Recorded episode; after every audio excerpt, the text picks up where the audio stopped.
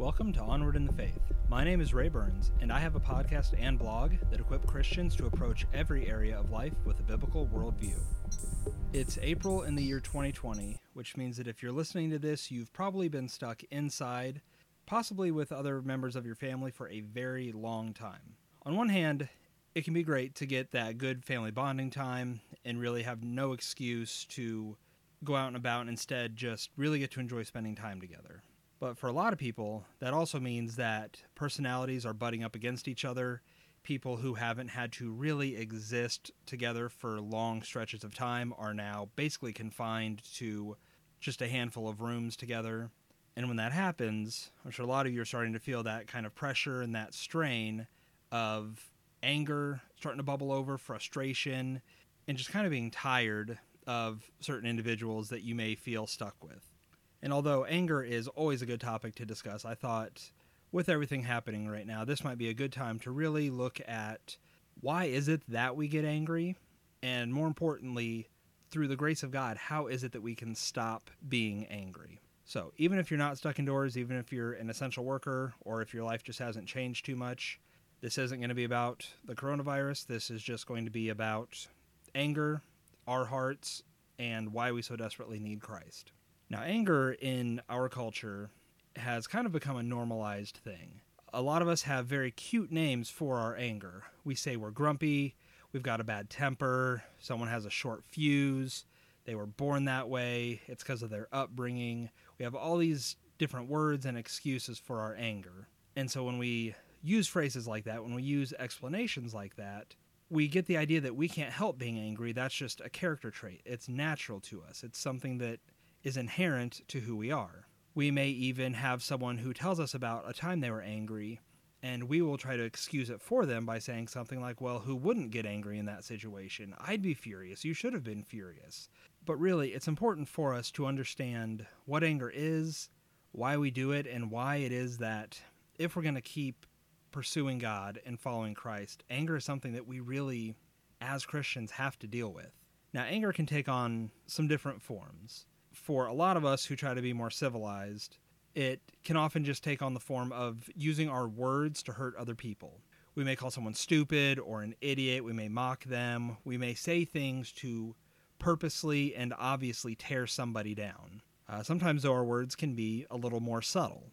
And parents, we can unfortunately be very good at this, where we will make these snide little remarks that aren't on the outside aggressive, but they're designed to cut down our children, to make them feel bad, to let them know that we are not happy with something they've done or something they didn't do. So we'll say things like, well, I guess I'll be the one to take out the trash. Or, oh, you're leaving the house looking like that. We're not outright telling someone that we're angry or upset with them, but that's where that comes from. It comes from that same heart of wanting to tear someone down with our words. The anger most of us are familiar with is that very explosive kind of anger, or someone who just lives in an angry state. So that might include things like yelling or throwing things. If you've ever tried to build one of those cheap pieces of furniture from somewhere like Walmart, you know the temptation to just pick it up and gently drop it and just let it explode and just let it be destroyed and be done forever. Uh, unfortunately, this can also take on the form of physical abuse of human beings, whether children or a spouse or someone who's wanting to get into fights. We want to use our actions to let our anger out.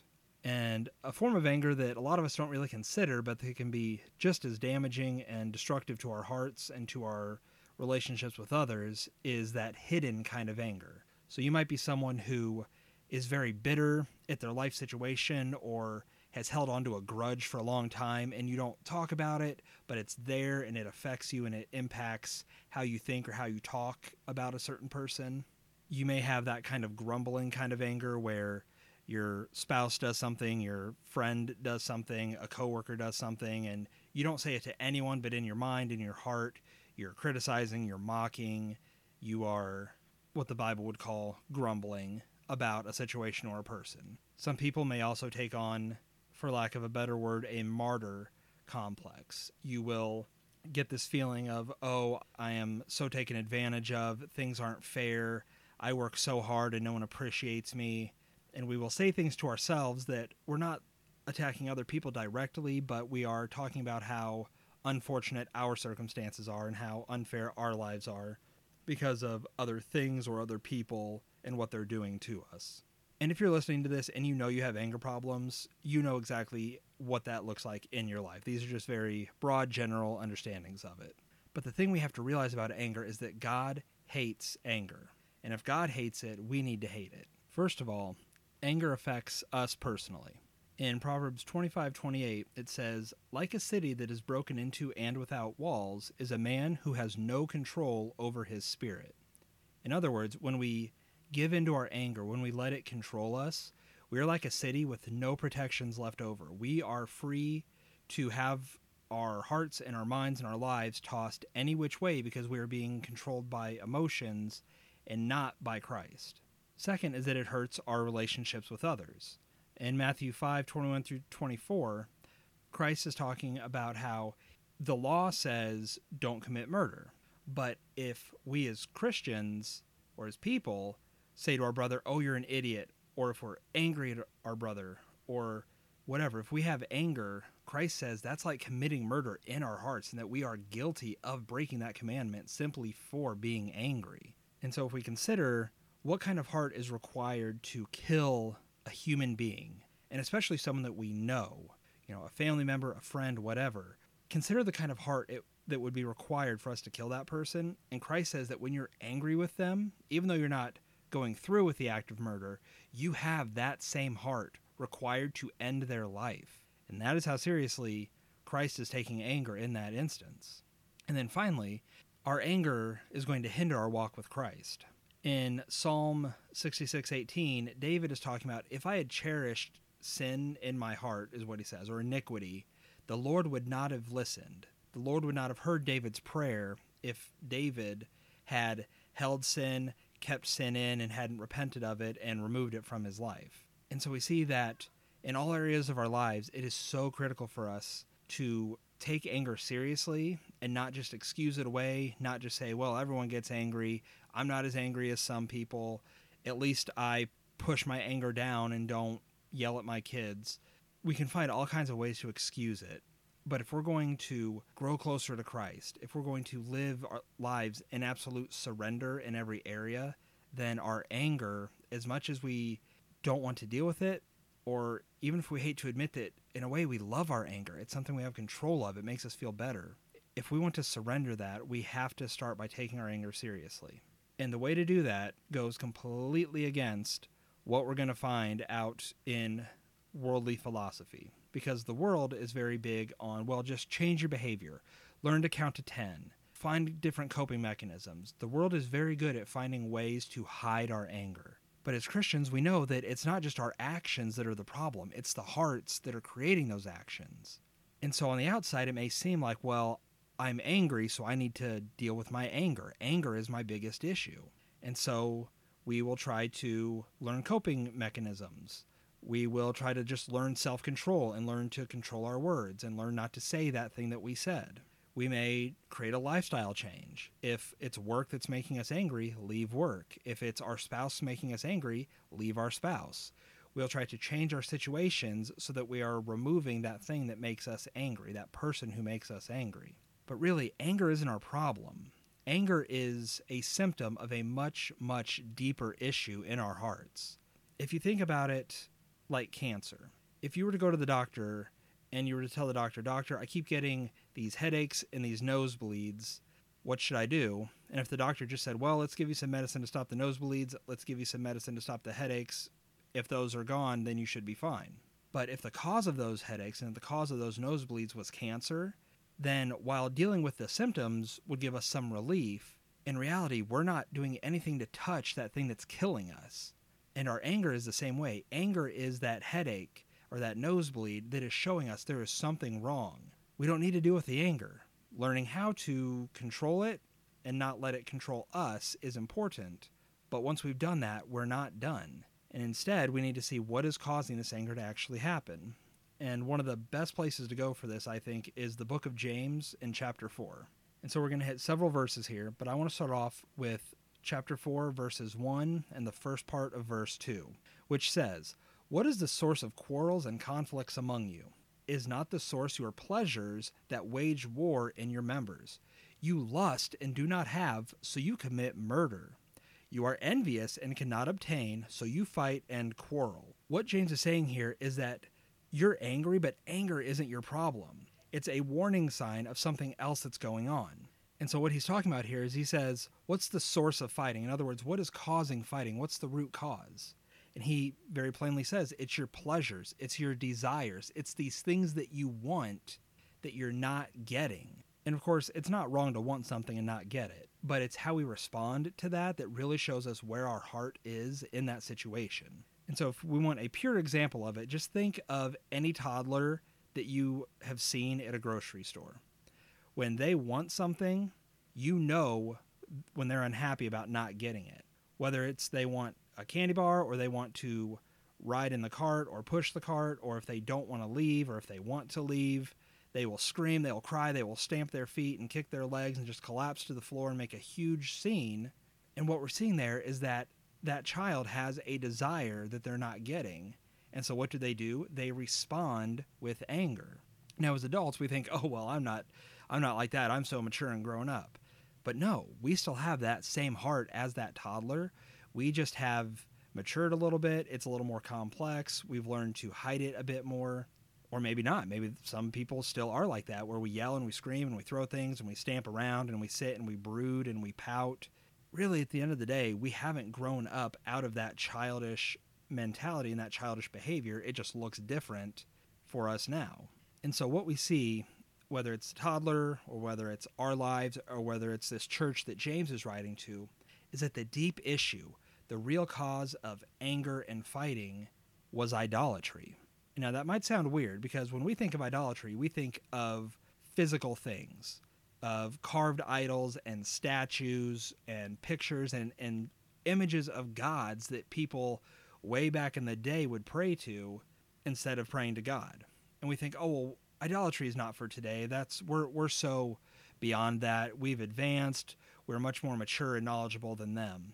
But if we really consider the point and purpose of idolatry, and above all, why God hated idolatry, we're going to see that idolatry may actually be worse for us today than it might have been in the Old Testament where we regularly read about it. Because at the end of the day, why would people pray to idols? Why would they carve images and offer food to them? They were doing it because a person had a need or they had something that they needed to be saved from. And so they were trusting in this God, in this idol, to come through for them and rescue them and give them that thing that they wanted.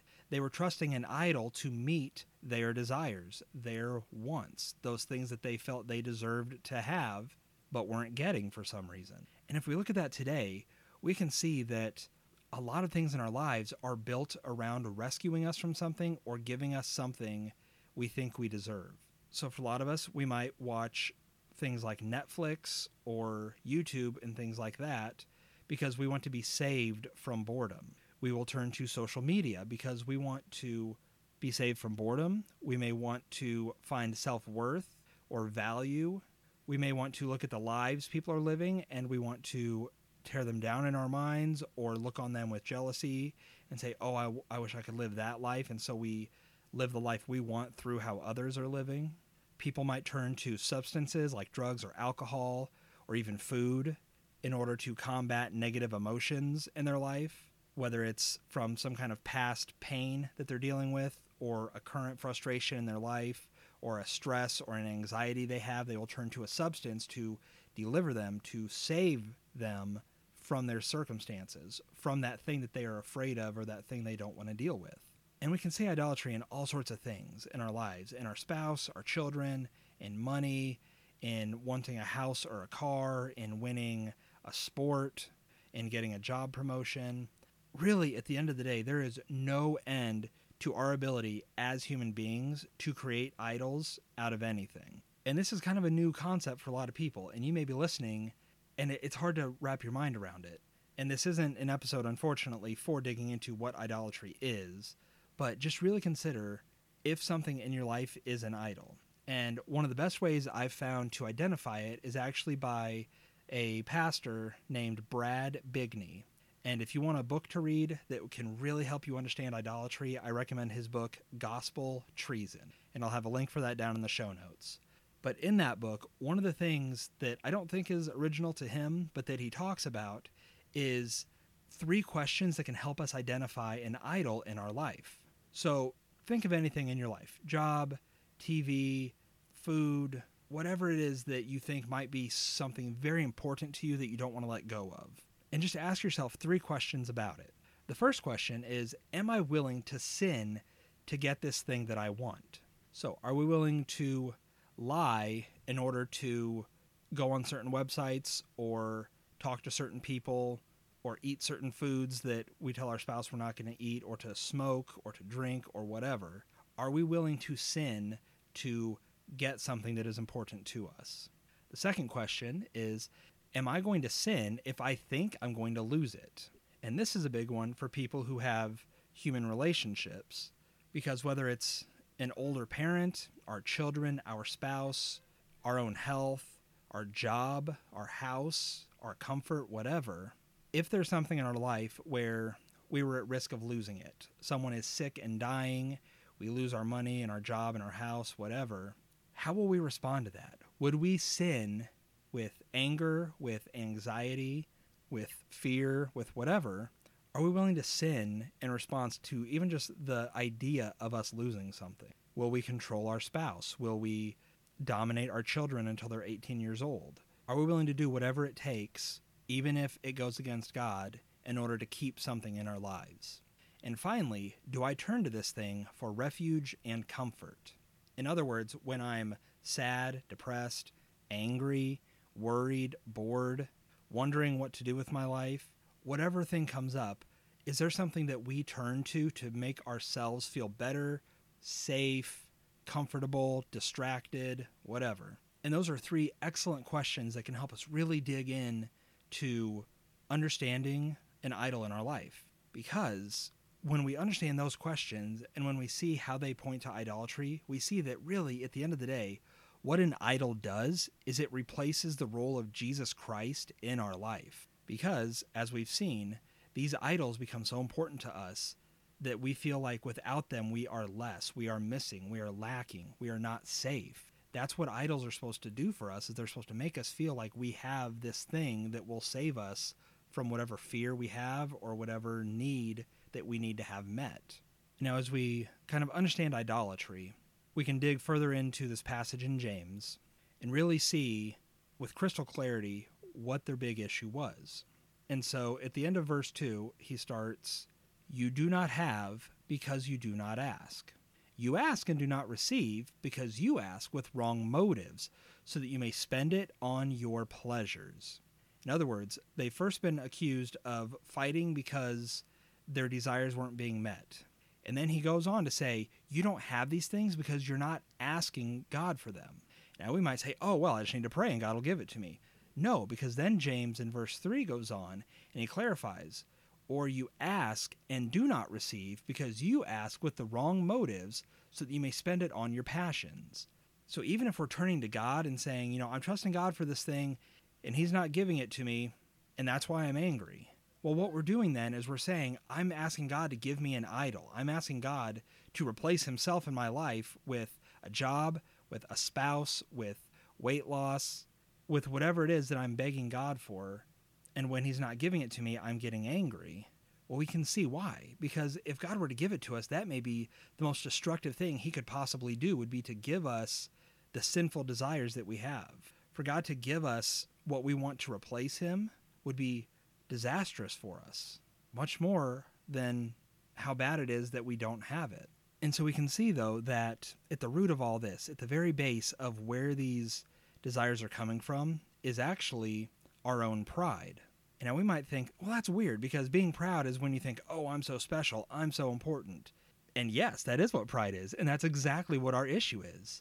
Because when we really think about it, when we want something and don't have it, we are angry because we are entitled to it. We think that we are so special that because we want it, we should have it. We have a very inflated sense of who we are and how important we are that God should mold the entire universe around what our desire is. And if God won't, we are willing to sin rather than submit it to Him. We are saying, God, you say no, but I say yes. That is pride. That is deep, broken pride that has no respect for the majesty of who God is. And instead, it makes us God because we are trying to say what is right. And so we'll see this entitlement with how we deal with others because we'll say things like, well, I deserve a spouse who cooks dinner every night, who picks up after themselves, who says nice things and takes me on dates and gives me whatever I want in the bedroom. We pridefully think that if we want these things, we should have them. And if we don't, we're going to be angry. We're going to be bitter about it. We will think things like, I can't believe my kids aren't listening to what I said. I told them to do it. I am right. They should listen. And yes, obviously, God calls for children to respect and obey their parents. But if our heart isn't they're in sin, they're disobeying God, but instead we're saying they aren't listening to me. I told them what to say it. How dare they disrespect me and my word? We can see our pride. We can see our entitlement. We can see our need to be heard and be important enough that people should just do what we say. And we'll also see this when it comes to our feelings of entitlement from God. And one of the most destructive beliefs in Christianity is actually wrapped up in the sense of entitlement. And if you've ever heard of the prosperity gospel or the health, wealth, and prosperity theology, this is 100% rooted in idolatry. Because at the core, it says, God will give me this thing because I want it. I deserve it because of verses I'm pointing to in the Bible. And because I deserve it, I'm going to get it. And so, again, we see that we are telling God, God, you need to give this thing to me. I prayed, I gave money to the church, I did this or that. And because I put in the quarter in the slot, you're a cosmic vending machine who needs to give me what I want because I want it and that's all there is.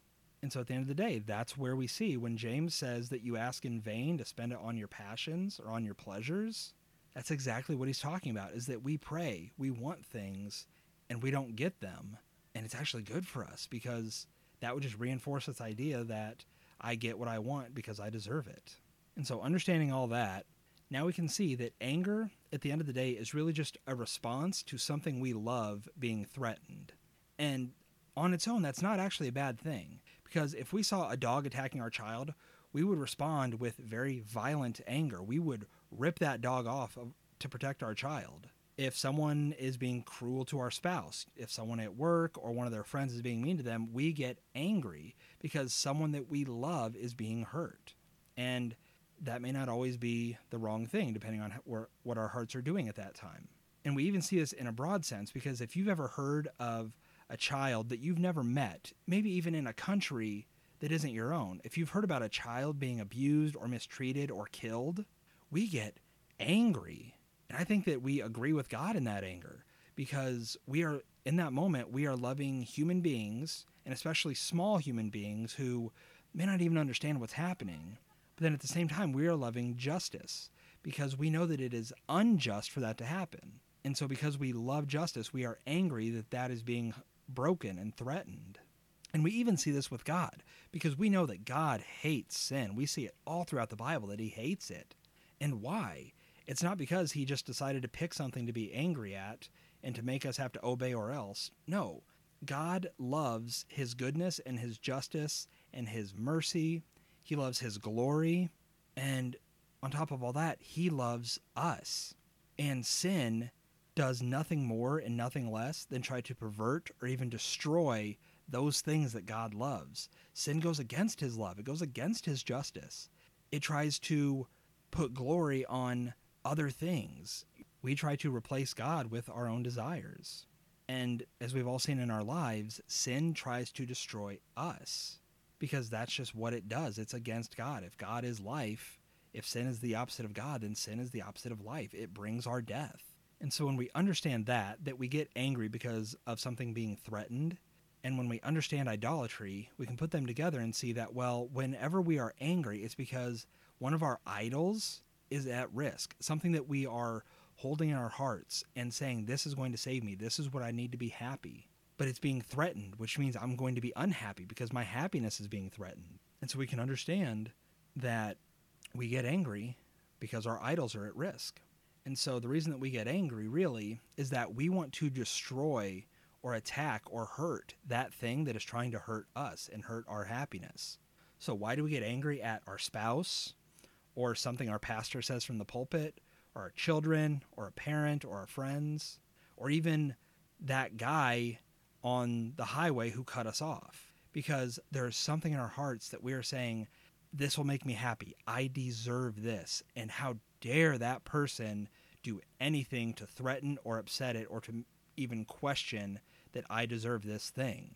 And now, if you're at the point where you say, okay, I've gotten angry in the past, I'm angry right now, I see that there's something, I may not even understand what my idol is, but I understand that anger isn't my problem. It's my pride, it's my entitlement, it's my sense of making myself my own God. What do I do about it? And this is where Christ offers something that the world simply can't give because Christ offers himself as our solution. And so when we're trying to kill anger in our lives, when we're trying to remove it and get rid of it and hopefully never see it again, the first thing we need to realize is that anger isn't our problem. We can't try to treat our anger. Our anger isn't what's in our heart. Our anger is what comes out of our heart. And in James 4, verse 4, he says, You adulteresses, do you not know that friendship with the world is hostility toward God?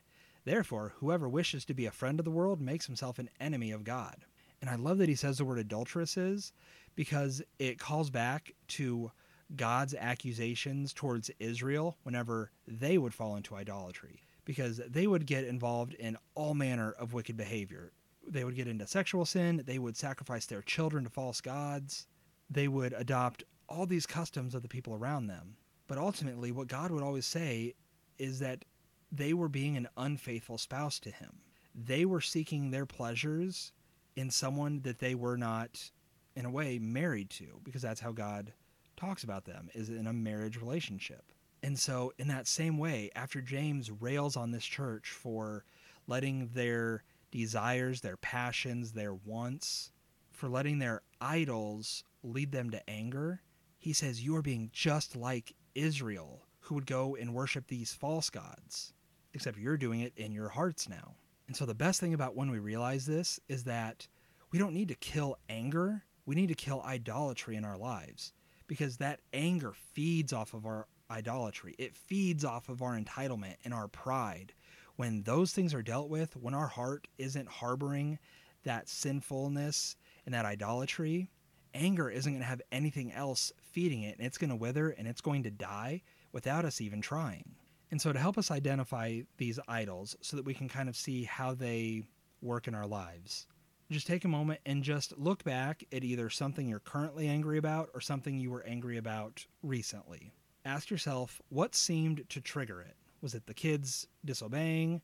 Was it the car not working? Was it not getting enough hours at work? And then ask yourself in that situation, what idol did I have that may have been threatened? what was happening where I felt like I was going to lose something that I wanted to hold on to or not get what I thought I deserved. And then once we've kind of understood that sense of entitlement and pride that we have, we need to really understand pride. So, first of all, we know that God hates pride. God opposes the proud but gives grace to the humble. And the reason that we need to kill our pride is because what pride tells us is that I deserve something. There's some good thing that we feel like we deserve. But ultimately, when we realize our position before God, when we realize the depth of our sin and the almost limitless amount of crimes that we've committed against Him, we're going to realize we deserve nothing. It is by God's grace alone that we have any good thing in this world. Even those who aren't children of God, any good thing in their life comes from Him. And we see this in James 1:17 when it talks about how all good and perfect gifts come from above. They come from God. And so when we realize I deserve to have absolutely nothing, God can take my health, He can take my family, He can take my money, He can take my very life. I don't deserve any of it. Everything that I have belongs to Him and is a gift from Him. Then we're going to realize that any good thing that we do have is because God has decided to give it to us. And anything we don't have is a gift that God feels is not a good gift for us. And so when we remove our entitlement and our pride and our desires and our lusts and our wants and those things we think we need, we're going to realize all these things that, that we feel entitled to, that we feel like we need to be happy, would actually be terrible for us. They would, they would be bad gifts from God. And sometimes that's really hard because there are situations in life I know that they come up, especially when it comes to sickness and death, and we think, how could this be a good thing? How could this be right? God, how could you see that this is the best situation to put me in? And it's hard, but we have to realize that God works on a much bigger scale than our individual happiness. God is working all things for good, as we see in Romans 8:28. It's not just our individual good, but the good of really the world in terms of God getting glory and God's plans coming out and ultimately God working things out as they need to be worked out. And so this may be one of the hardest things for us, especially with our kind of prideful mindset. But when we realize we don't deserve anything, we can then be grateful for everything we have because every single little thing is just a, a gift from a very good God. And then from there, after understanding our pride, we need to identify the idols in our life. You may have found some when you kind of thought back on some recent anger, or you may just know things in your life that you just say, man, if I were to lose these, I would be miserable. I would be devastated. God could never remove these from my life because I don't think I could trust him if he did. And so when we know those idols, here's where we can start taking solid steps in our pride as we start turning towards humility and towards trusting God more than ourselves and more than the idols in our lives. And the first thing that we need to do is if there is an idol in our life that is causing so much problem that we are putting sin on Christ because we keep responding with anger or whatever sin, we need to get rid of that idol. In Matthew 5:30, Christ says, "If your right hand makes you stumble, cut it off and throw it from you. For it is better for you to lose one of the parts of your body than for your whole body to go into hell." In other words, Christ is saying, if you have this thing in your life that repeatedly is pulling you towards sin and tempting you and is hindering your walk with God, it's better to get rid of that thing that you think is going to bring you happiness than to jeopardize the most important thing in your life, which is God. And so, whatever it is, I'm not saying everything that causes us to sin or tempts us to sin needs to be removed from our life, but if it's something that we can't in time get over or exercise self control in, it might just be time for that thing to go, whether it's the TV, the smartphone, certain friends, whatever it is that's pulling us towards sin and towards disobeying God, kill it so that we can have God instead of having that thing. Now, of course, there are some things in our life that we've discussed that we can't remove, especially things like our kids or our spouse. Just because they tempt us towards sin and anger doesn't mean we just get rid of them and everything's going to be better. Instead, what we can do is to change how it is that we think about those things. And so, for a lot of people, what that is going to boil down to is saying, I don't deserve for my spouse to do anything I want. I don't deserve for my kids to do anything I want. And when we stop treating these relationships as, I deserve, they need to do this for me, they should act a certain way, do a certain thing, say whatever. When we get rid of that mentality, we're going to realize that we can be very thankful for what we do have in them. We can encourage them in those things that we would like to see because we don't just become a doormat, obviously. If you have a spouse who doesn't pick up the towel after their shower and in the past you've gotten angry and yelled at them or you've harbored bitterness or whatever, that doesn't just mean you just sit and keep letting it happen, but it will change how you interact with it. Maybe you just give up and realize, well, they did that for the 30 years before they met me. It's an ingrained habit. I'll just pick it up, and that's that.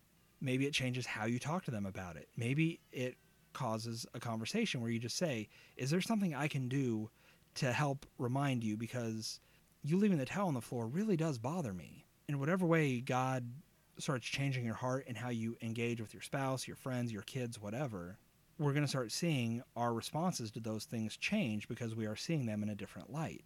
And obviously, another important step is to repent of idolatry and to seek forgiveness for any sin that we've committed. One, because idolatry is sin, but also our response to it as we get angry when that idolatry is being threatened. And so that's not about saying I'm sorry, but instead going to God, going to a spouse, going to whomever, and saying something like, you know, I reacted with anger because I was letting this thing be my idol. Will you forgive me? Again, not I'm sorry, will you forgive me? Because it's not about how you feel, it's about telling them that you need to be forgiven for a wrong you've done against them.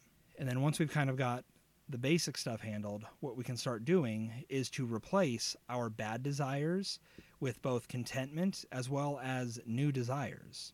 And so, like we talked about with the spouse, we can start reacting to them with gratitude and forgiveness, even if they don't ask for forgiveness, but just immediately forgiving them for whatever wrong they've done because we realize, well, God has forgiven me of so much. How can I not forgive my spouse for whatever it is that they may be doing that would previously make me want to be angry at them? With our kids, instead of it being about trying to survive them, we can start viewing them as people that God has given to us to grow and mature into people who aren't just good adults, but are good servants of Jesus Christ, who love Him and can walk in repentance and obedience just like we want to.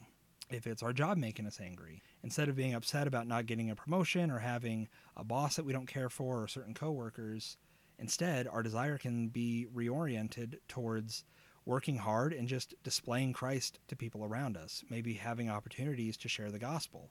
Maybe just people seeing that yeah, that that man or woman who goes to church, I can kind of see it in how they work. But at the end of it all, I think that 1 John 5:21 really offers us the best piece of advice for if we have an idol in our life and we're not sure what to do with it. And there, all he says is, Little children, guard yourselves from idols. Amen. And now, as we wrap this up, I understand that this may be a completely new way to understand anger and idolatry for a lot of people.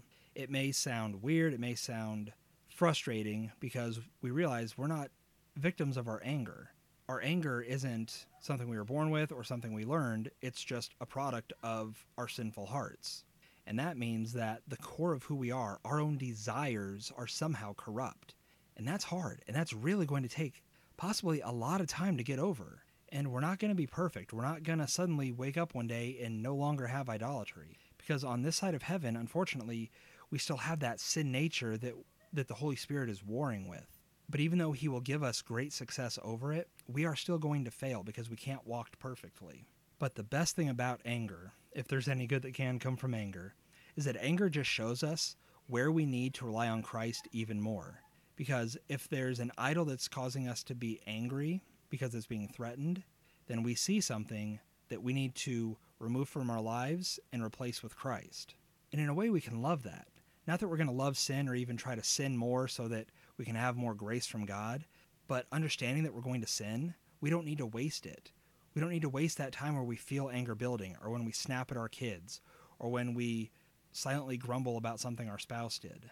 Instead, we can stop and pause and say, I hate this. This is ugly. I don't want this.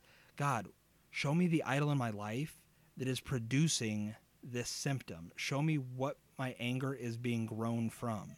And when we have a heart that is moving in that direction, then what we're going to start doing is instead of trying to find satisfaction and salvation and comfort in idols and things of the world, instead of making ourselves friends of the world, instead we're going to realize that our true satisfaction is in Jesus Christ and Him alone.